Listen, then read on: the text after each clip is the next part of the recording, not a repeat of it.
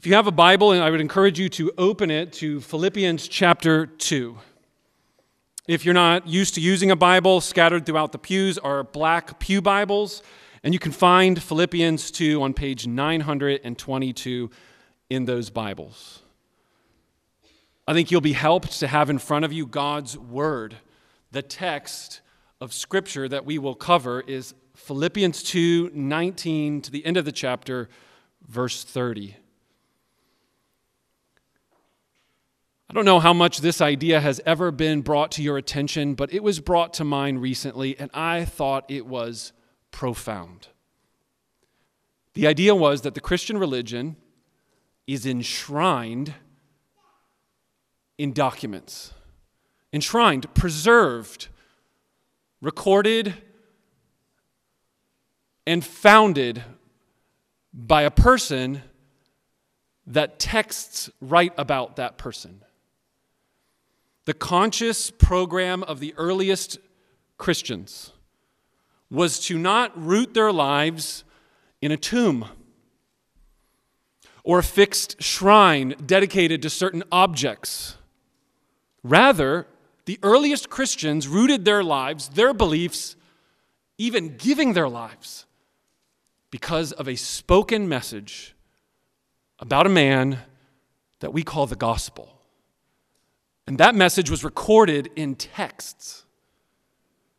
The earliest records of Christianity, therefore, are not found in temples, tombs, findings from archaeological digs where we need to interpret clay pots and what they might say about the first century. We're not gathering here and studying a painting, pictures. We're trying to interpret hieroglyphics. You, as a Christian, if you follow Jesus, some of you might have sang just a second ago, I have decided to follow Jesus. Well, that does not require you paying homage to a holy land or going to a holy site.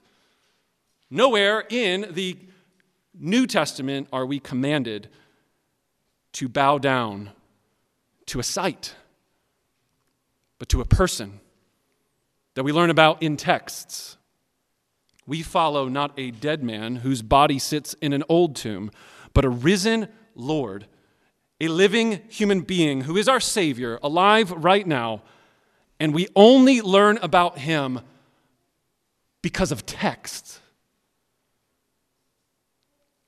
Now, for some of you, that may not be as profound as it was for me, but just studying history and thinking about world religions and considering the uniqueness of how Christians in the early days self consciously enshrined the religion of the Christian faith in words. The big idea of this morning's message is that the life changing power of the gospel has been preserved in texts and it is perceived in people. You can see the power of the gospel in the lives of the people you read about in the text of Scripture, but precisely and fundamentally about a person, Jesus Christ. You can see the power of the gospel in the person of the gospel, Christ, but also the people who read these texts, wrote these texts, believed in these Another way to summarize what I just said is that God's word is living, it is an active word. God's main point to communicate to us in the Bible is God Himself, who is revealed in the person of Christ. So, as we read Philippians, we're reading an old text. It's been copied and copied then translated, and now you have an English Bible in front of you. And we are giving our time and attention to words on a page because from them we learn about a person who is alive. And I'm convinced, as I told you at the very beginning of this service, that if we behold this person, we will become like him. And that, my friends, is good for the glory and honor of God. It is good for you. It is good for the world to become more like Christ my guess is many of you are here today precisely because you want to be more like Jesus. So let's read this text.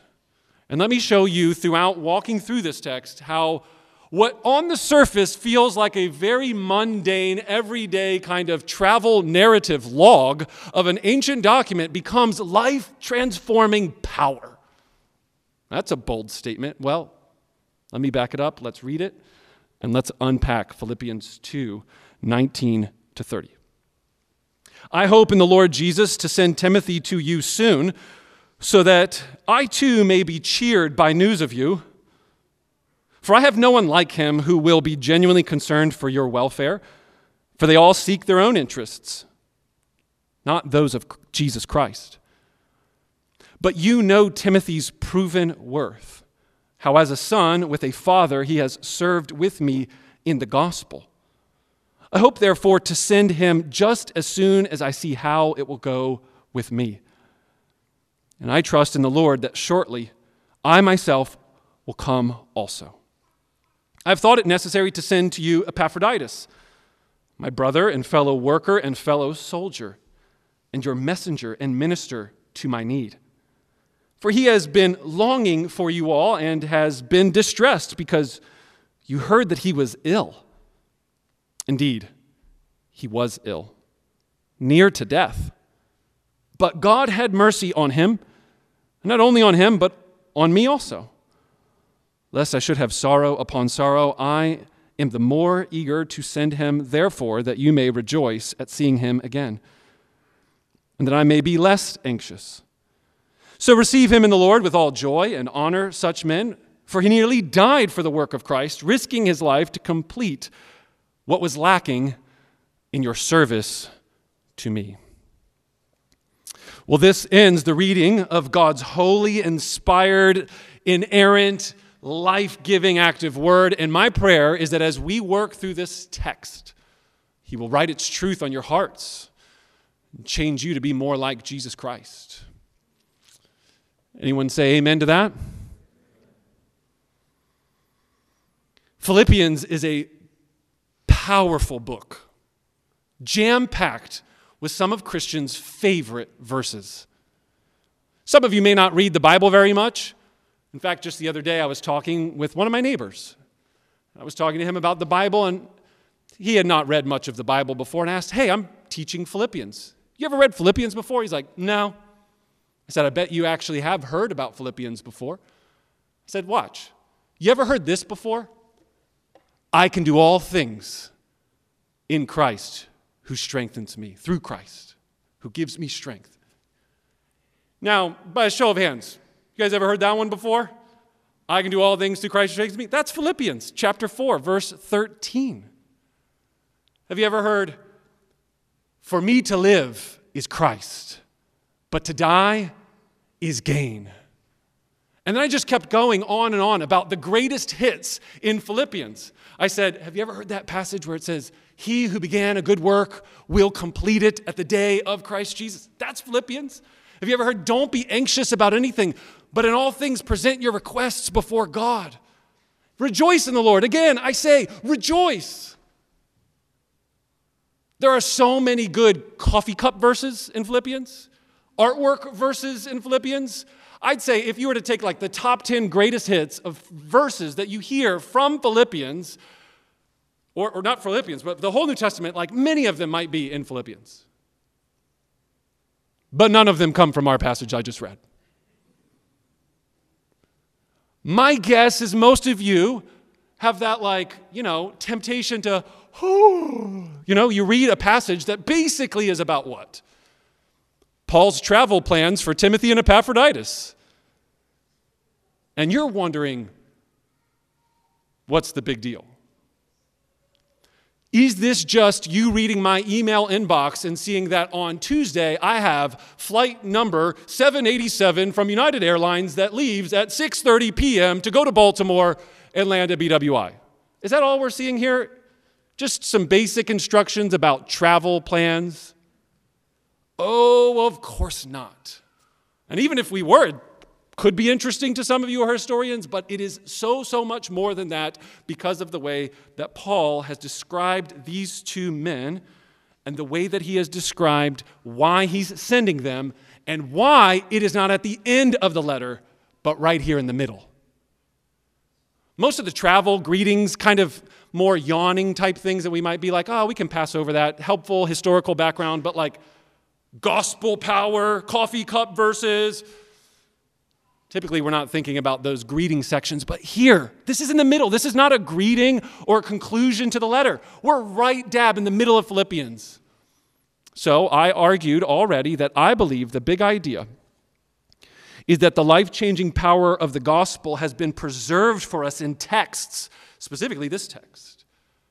The life changing power of the gospel is clarified in this passage, and it is perceived by the people that are in the passage.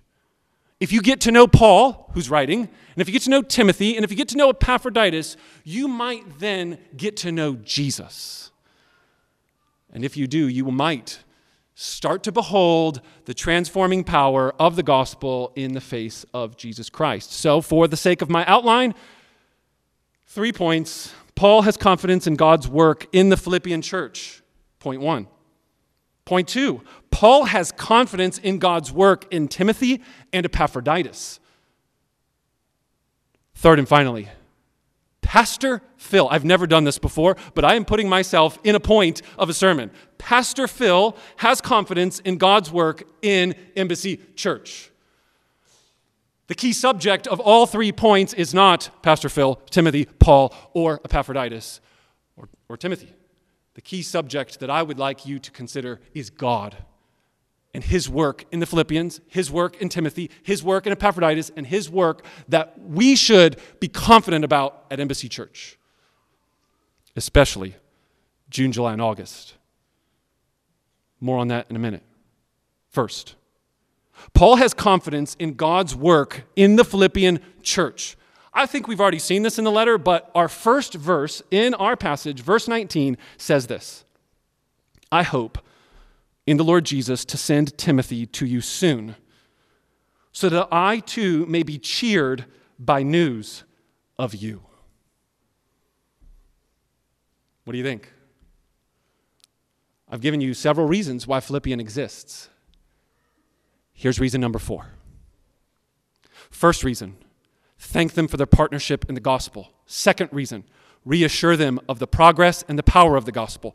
Third reason, to exhort them to faithful citizenship to Jesus Christ, their Lord and King. Fourth reason this letter exists, it's right here, verse 19. I'm hoping, and he's informing them through this letter, that he's going to send Timothy to the Philippian church because Timothy is with him. If you go back at verse 1 of chapter 1, Paul and Timothy, servants of Christ Jesus, to all the saints in Christ Jesus who are at Philippi and then also to the overseers and deacons. I'm hoping, trusting in the sovereign providence of the Lord, I'm not presuming tomorrow, if the Lord wills, in the Lord Jesus Christ, I'm hoping that we will be able to send Timothy to you soon. Why? So that I too may be cheered, have joy by the news of you. Paul is writing this letter to inform them that Epaphroditus has carried this letter to them. We're going to read about that in a second. But that also that he has plans to also send them Timothy in the future so that Timothy can report about how the church is doing after receiving this letter. You guys follow the logic here? Epaphroditus took the letter from Paul read it or gave it to somebody to read in front of a church service. Paul's hoping that he will hear reports that they read and received the letter from Epaphroditus, this very letter, and that he would be cheered by the report about the Philippians. What's point one? Paul has hope and confidence that God will use his word to work in the Philippians so that when Timothy reports back to Paul, it is good news, not bad news. He is assuming the best. He is confident in the work that God began in them to be completed until the day of Christ Jesus. He is confident and hopeful that Philippians 2 12 and 13 will happen when God's word is read to the Philippians. That they will work out their salvation with fear and trembling because of their relying on the God who is at work within them for his good pleasure. That's why he uses the word hope. I hope. And it is not like you and I use the word hope in English or in everyday conversations. Well, I hope it doesn't rain later today. That would be a bummer. We were hoping to hang out with Xavier at Twin Lakes Park today. And if we get rained out, oh, shucks. That's how sometimes we use the word hope, like wishful thinking. That is not his word here. I have confident expectations and trust that God, by His grace, will be able to send Timothy to you so that he will get a report, and that report will be good. Do you have that kind of optimism? I don't think it's just because I'm an optimistic person. I'm seeing this in the text itself. Paul is hopeful for the Philippians here and elsewhere. So I want you to realize that because of the gospel and because of God's work in the Philippians, he is hoping to hear that Timothy will have a good report. When is Paul going to send Timothy? Soon, but not now. After Paul's situation is sorted out, the text says, What's the situation that needs sorted out? Well, it could be to hear of whether or not his head's going to get chopped off, he's going to get killed, he might die. We already read that in chapter 1. So he's either going to support Paul until we find out is Paul going to live or die? Is he going to be released from prison or not? Or it could just be he's helping Paul with other ministry matters. And he's like, hey, we've got a big, important ministry thing going on here in this prison jail. Timothy's free. He's not in jail. Paul is in jail. He's in house arrest. Timothy can come and go. Paul is stuck to a Roman soldier 24 hours a day, six hour shifts, chained up because of the gospel. And that's what he means. I want to send Timothy ahead, and I hope to hear a good report. Point one. Paul has confidence in God's work in the Philippians. I'm going to save all the applications for the end about Phill's confidence in God's work at Embassy. But before we move on to that one, point two. Paul has confidence in God's work in Timothy and in Epaphroditus. He is confident that these men are mature servants who will serve the advance of the gospel and the building up of the local church, and he speaks highly of them. What can we learn about Timothy and Epaphroditus? Well, let's take Timothy first. Let's see again that he not only hopes to send Timothy, look at verse 20. For I have no one like him. It's actually the word for like minded. I have no one else that is as like minded as Timothy is. Notice what mindset Timothy has. He is genuinely concerned for your welfare. Paul is confident that in the future that when Timothy comes, he will be selfless and he will genuinely and empathetically care for the Philippians. That's confident, isn't it? I so trust Timothy that when I send him, he will love you he keeps going on, doesn't stop there. 21. For a lot of people seek their own interests, not those of Jesus Christ. Apparently, if you seek the interests of others, you are seeking the interest of Christ. And that's what he's confident Timothy will do, is have the mindset of Paul, which is none other than the mindset of Christ. Verse 22, but you know Timothy's proven worth. This is a phrase that means he passed the test. Not like a test in school, not on paper, not a theolo- theolo- theological exam or something. This is the proven character test. That over time, time and time again, no matter what the hardships are, Timothy proves himself faithful. It's the word that is used to talk about like something being put in the fire and then it comes out and all of the garbage gets burned and melt away, but only the metal and the gold remains. That's Timothy. Maybe not quite pure gold, but he's close. He's been proven over time, refined by the trials of this life. But you know Timothy, his proven worth, how as a son with a father has served with me in the gospel. And this word served is slave. It's the same word used to talk about Jesus Christ in Philippians 2 7, that he became a slave, a servant. It's the same word used in verse 1 of the, the letter. I, Paul, am a slave, a servant of Christ Jesus. Paul looks at Timothy as his son. And he calls him my son who served alongside with me. Not under me, with me in the gospel. I hope, therefore, to send him just as soon as I will see how things work out with me. And I trust, there's that confident trust in the Lord, that shortly I myself will also come. That's Timothy. Do you see it? Paul's confident that when he sends Timothy, the Philippians will respond well.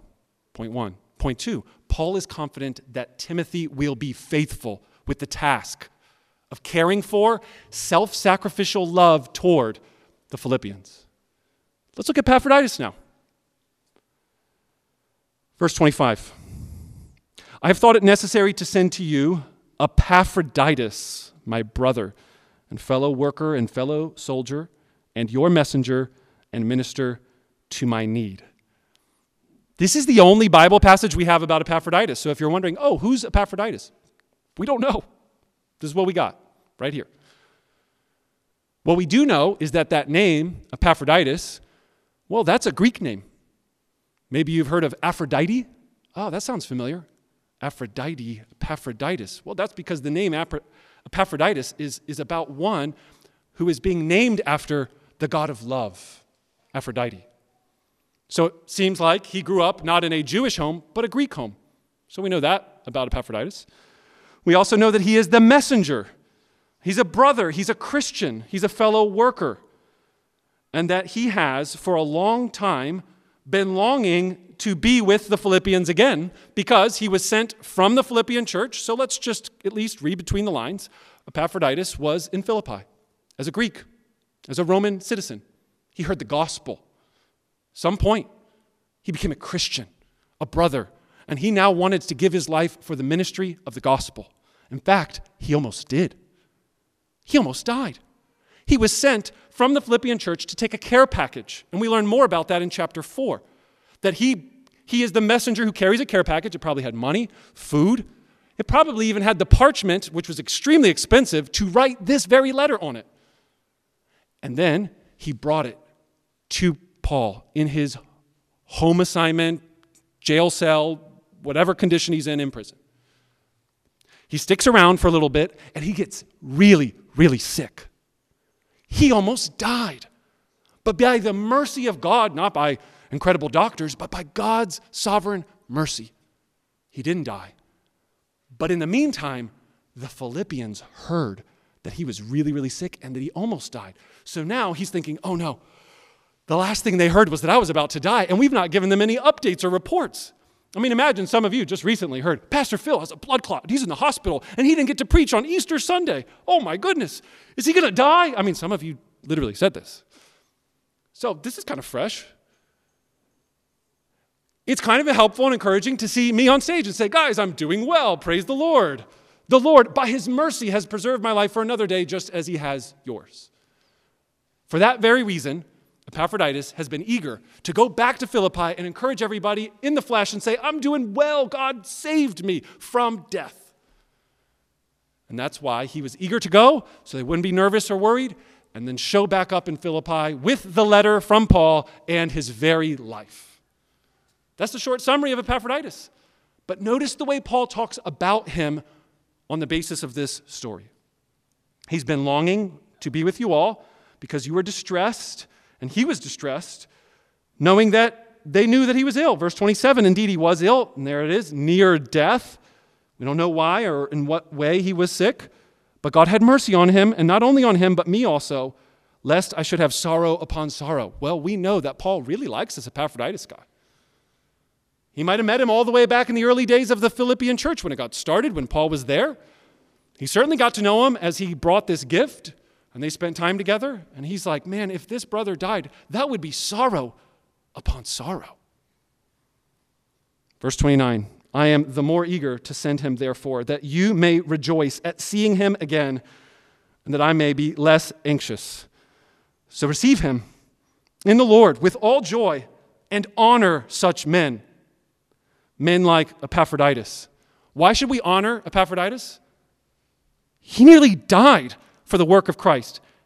He gambled. That's the literal word in Greek. He gambled. He risked his life to complete that which was lacking in your service to me.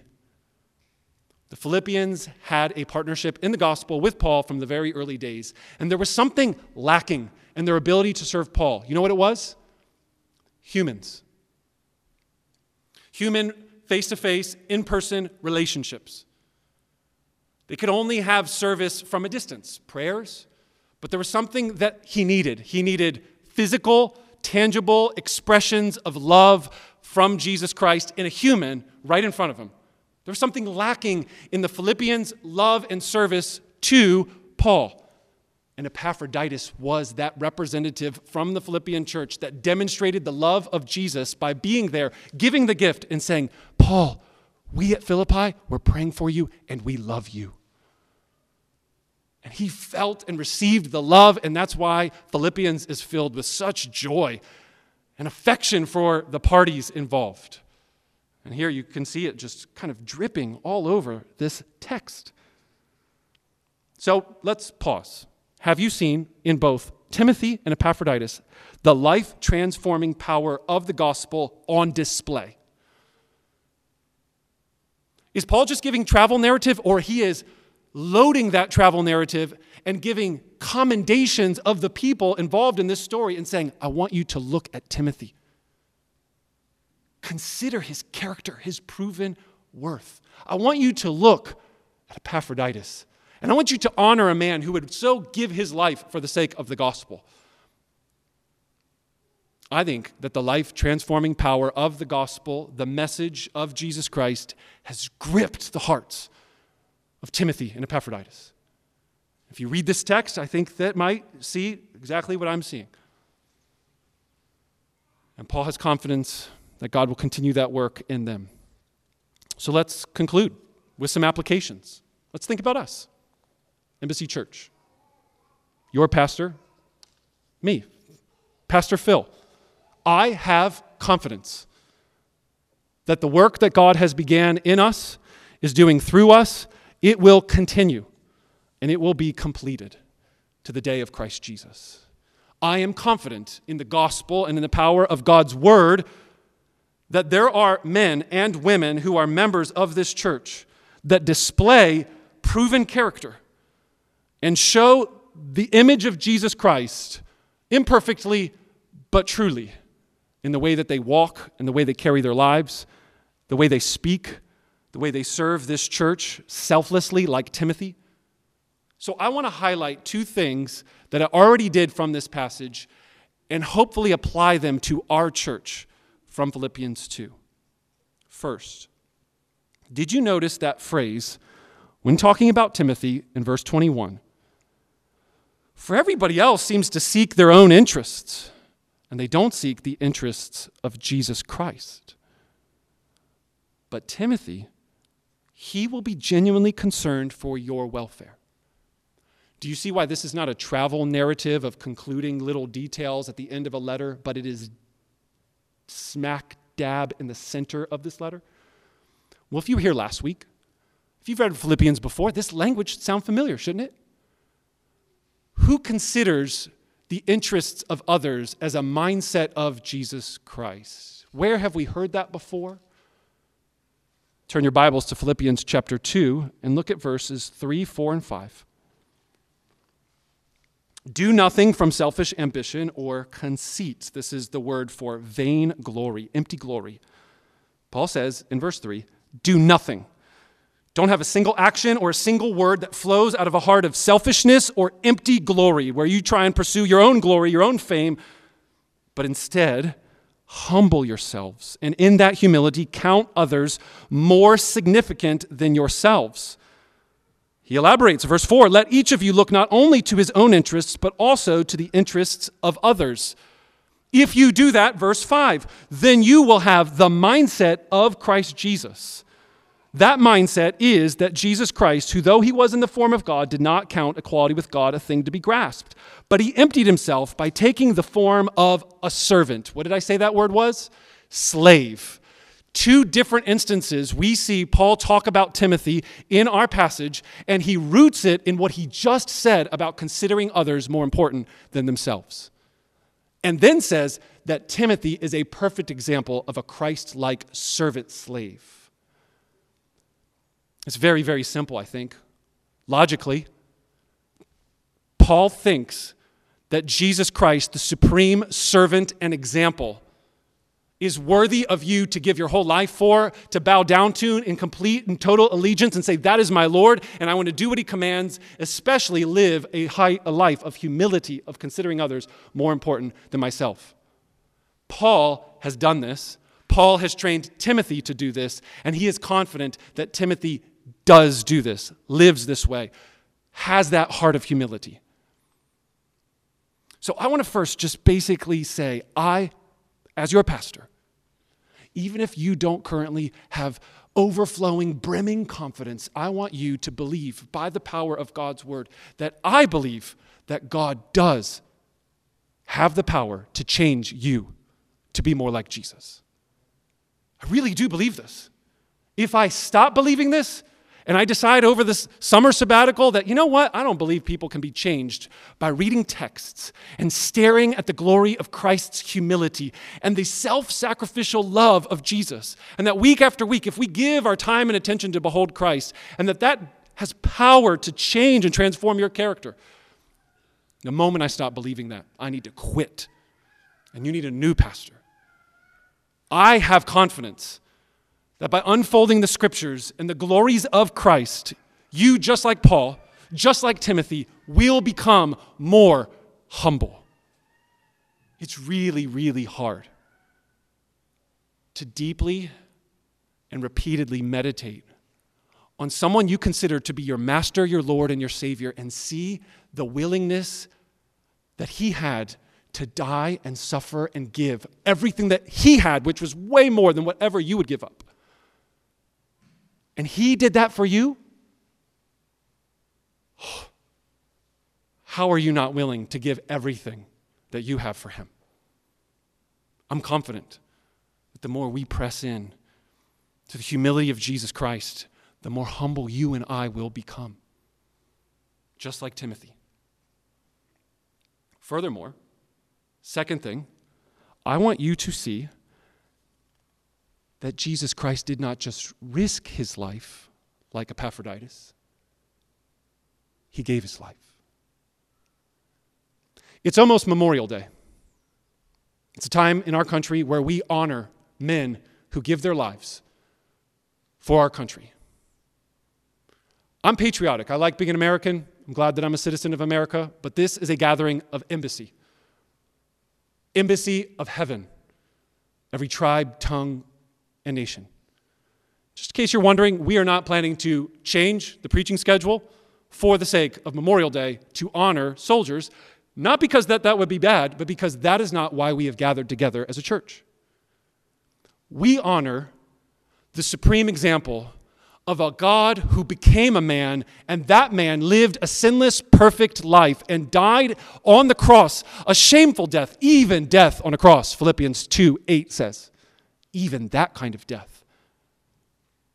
And God the Father already determined that he would honor such a man and raised him from the dead and highly, it's the word, super exalted him to the highest place with the name above every name, so that the name of Jesus every knee would bow and every tongue would confess in heaven, on earth, and under the earth that Jesus Christ is Lord to the glory of God the Father. And it is our ambition to have you honor that man and anyone else who would want to have their entire lives rooted around him. What kind of people do you honor? What kind of people do you esteem, behold, admire? Do you watch sports playoffs recently? Are you in awe of athletes? Wow, look at their athleticism. Are you in awe of politicians? Well, that's a tough one. But maybe you do. Maybe you got a lot of hope in a certain candidate at midterm elections. Some people do. What kind of men or women do we honor in our society, but more importantly, in your heart and in your church? Embassy, I am confident that week after week, as we behold the glory of Christ in the texts of scriptures, as we work through scripture, whether it's Philippians this month, whether it's Jonah next month, whether it is the Psalms in July and August, I am confident that you have proven faithful men who will preach God's word, give you the gospel of Jesus Christ, and that your hearts will be transformed as you see that Jesus is worthy of honor. Not because he risked his life, but because he gave his life for you. I'm confident that your heart will melt, just melt in awe that someone would love you this much that someone cares about you, that his aim and ambition is not vain and empty glory, but eternal, supreme glory. And that is none other than the man we meet, the Lord Jesus Christ. And I just want to tell you what confidence I have, not in Timothy and Epaphroditus, but my fellow elders, Kenny, Eliezer. What confidence I have in Etienne Nell, what confidence I have in John Pay to be able to preach the book of Jonah, the confidence I have in Paul Alexander and Nate Prater, Jeremy Meeks, Mark Donald, Bill Penalto, these men have been proven. And over the course of the summer, in June, July, and August, I just want you to know that your pastor has confidence that God will work through his word as Christ is expounded upon in the word, and that it is these words from the texts of scriptures that we get to know Jesus.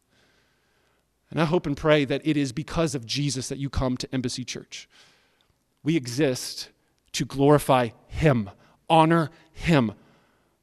By making disciples as we study Scripture together and we honor Jesus by somebody saying, I love Jesus and I've been a Christian and I want you to follow me as I follow Jesus Christ. I just really, really think that church can be really simple sometimes. Jesus Christ, follow him.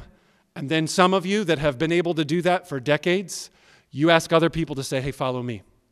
Not because I'm worthy of imitation, but because Christ is. And let me just share everything I've learned about following Jesus.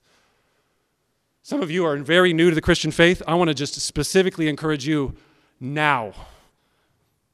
Do an inventory of your life. Do you have anybody that you know that you're like, man, that person, they genuinely concern, have welfare and concern about me.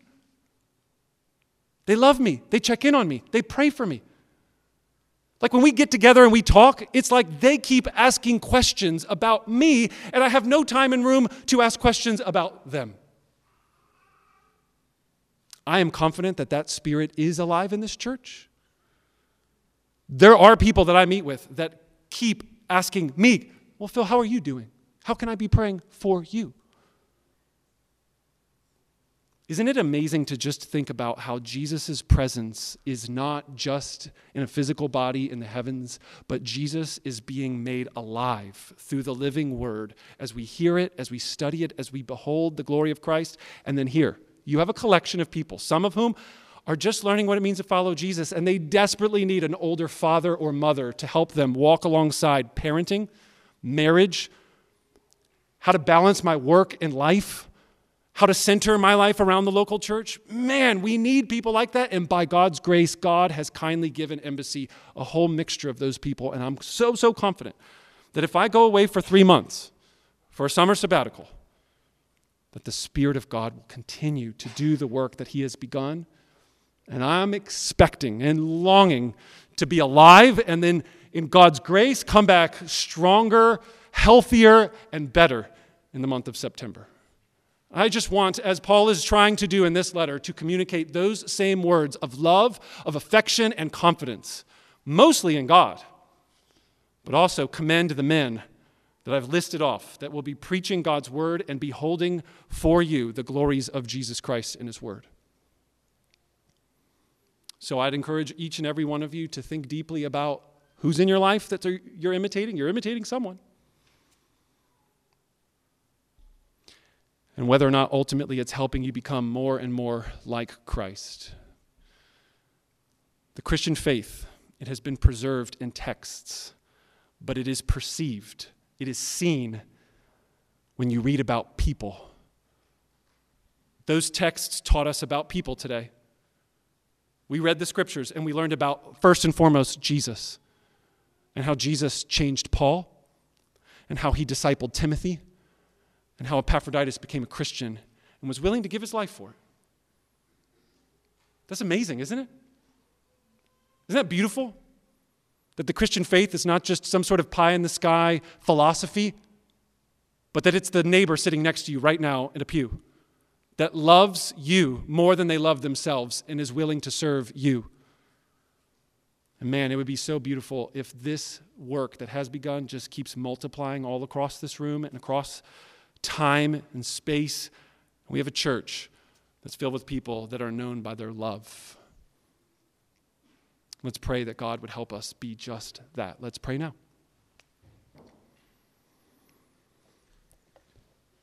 Our gracious God, our Heavenly Father, we want to give you praise. We want to give you thanks for the power of the gospel. We want to thank you for Christ, first and foremost.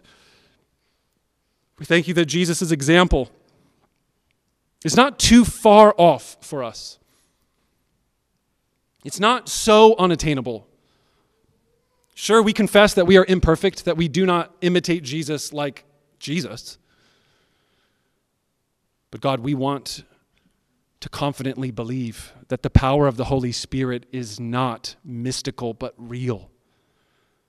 That your Spirit does come abide in this room amongst real people. And that there are people just like Timothy that genuinely cons- consider others more important than themselves and, and are concerned about the welfare of others in this church. There are servants, there are faithful servants that are working right now that are caring for people's children so that they could hear the gospel today. God, we thank you for the nursery workers. We thank you for Christine and the work that she does as the deaconess of Children's Ministry. We thank you for Danielle and for the way that her and Jenny are saying, well, while Christine's gone, we'll step up and help and serve because we care about this church and we care about families and we care about children. God, we thank you for the musicians that come and serve every week and take turns and don't get any money for it. We're not about performances on a stage and being wowed and awed and honoring people that have great musical abilities, but people that love Christ and want to serve the church by leading them in song. God, we want to thank you for Erica and the way that she gathers every week a team of volunteers that organize hospitality needs so that we can have meals together in the morning or the lunch that's coming up in two weeks. Selfless, sacrificial, others centered way of life is not far off. It is here in this room, and we want to praise you, God, for the evidences of your grace and the power of the Holy Spirit that is perceived, it's on display. The texts are not old and dead, they're alive and they're alive in humans that have considered Christ their Lord and by the power of the Holy Spirit have a work that has begun in their heart. And by your good pleasure, you are working out that salvation. Oh God, I pray that these few examples and the many more that I have failed to mention, I pray that you would give such bold confidence in everybody here today in the life transforming power of the gospel and that we would look around and we would imitate Christ and then spur each other on in learning from one another how we can pray, how we can study your word, how we can gather together each week, be encouraged in song and word and prayer, taking the Lord's Supper to see Jesus. Give us that grace now. In Jesus' name, amen.